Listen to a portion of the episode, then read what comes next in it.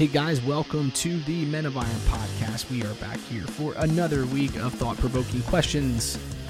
And today we are going to kind of continue on this theme again of these these trials that we face as men, how to stand firm.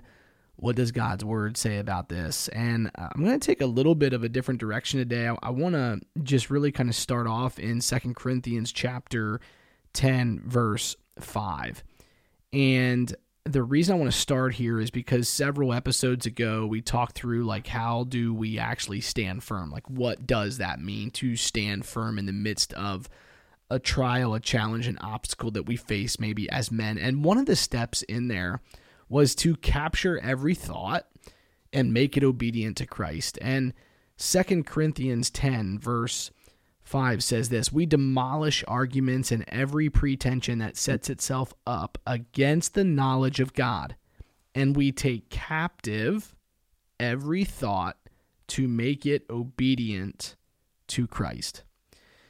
This is something I've really personally been working on for the last several weeks, realizing that uh, how quickly I can really allow my flesh, uh, allow the enemy, whatever you want to call it, to um, put these lies in my head, things that are not necessarily truth, and how easily I tend to believe them, right? And it's all about, again, it's all about how we respond to trials, right? And so if I reject a challenge or hit something difficult in life, if I reject that, right, this is more than likely where my head's going to, to kind of end up going or where my mind's going to end up going. But if I can initially you know, accept that trial with joy and anticipation, right? And understand that this is an opportunity to build faith.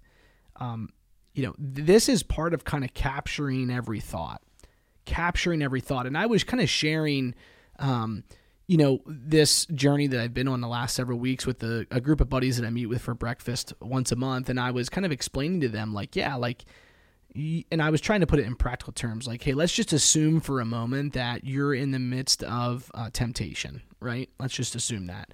Temptation hits. I can either A, believe the lie that this temptation is too much for me to deal with and I can succumb to that temptation, right? That's the lie.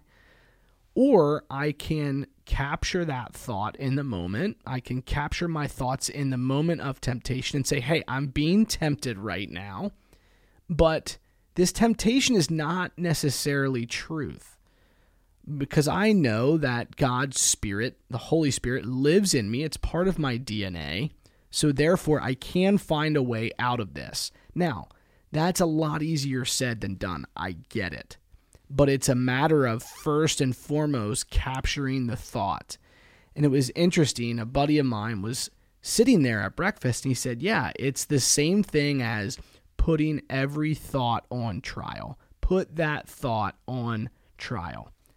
And I started to write down in my journal as he was sharing this. He said, you know, to put a thought on trial looks like this. Number one, you write down both options that you have in the midst of that thought or that temptation. So it's the same idea, right, of responding to the trial that we talked about last week is I can accept that and I can look forward to the fact that this is going to be a faith builder. I can persevere and ultimately leads to maturity, or I can succumb to that trial and reject it with basically anxiety, fear, doubt, right? The wrong decision.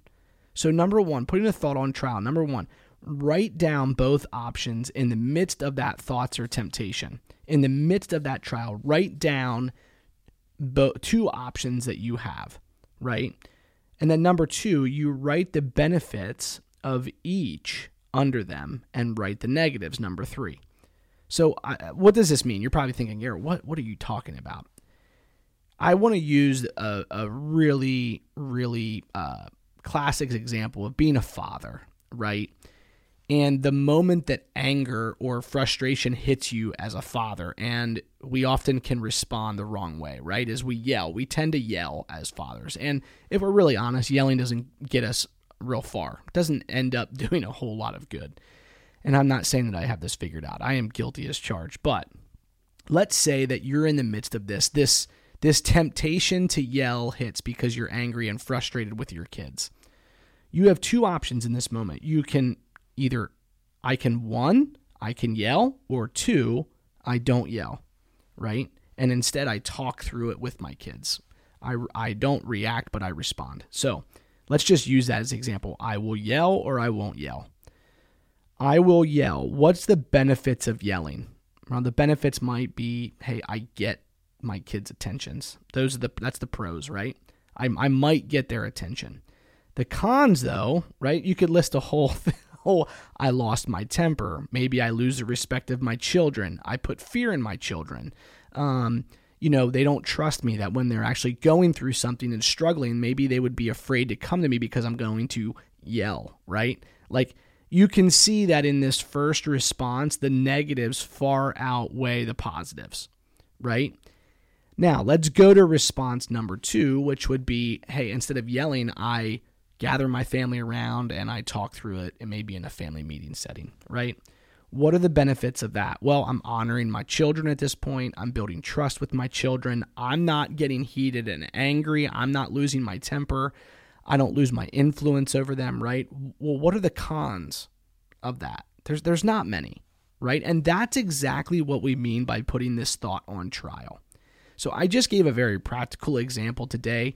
You could be um, maybe somebody that's been struggling with sexual integrity and, and you get tempted in the moment to to look at pornography, right? Like maybe those are your two responses. Hey, I'm either going to look or I'm not going to look. What are the pros and cons of both? And my guess is I feel pretty confident in stating that if you look at the better pathway to take, there are far more positives than there are negatives.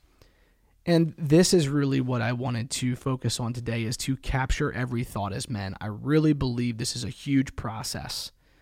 It's a huge part of the process in overcoming the trials and facing our trials head on so that we may be mature and complete, so that we may persevere, which leads to being fully mature and fully complete, which we all know this world needs more men that are like that, more mature and complete men than we do more men that are immature and incomplete. We'll talk to you guys next time.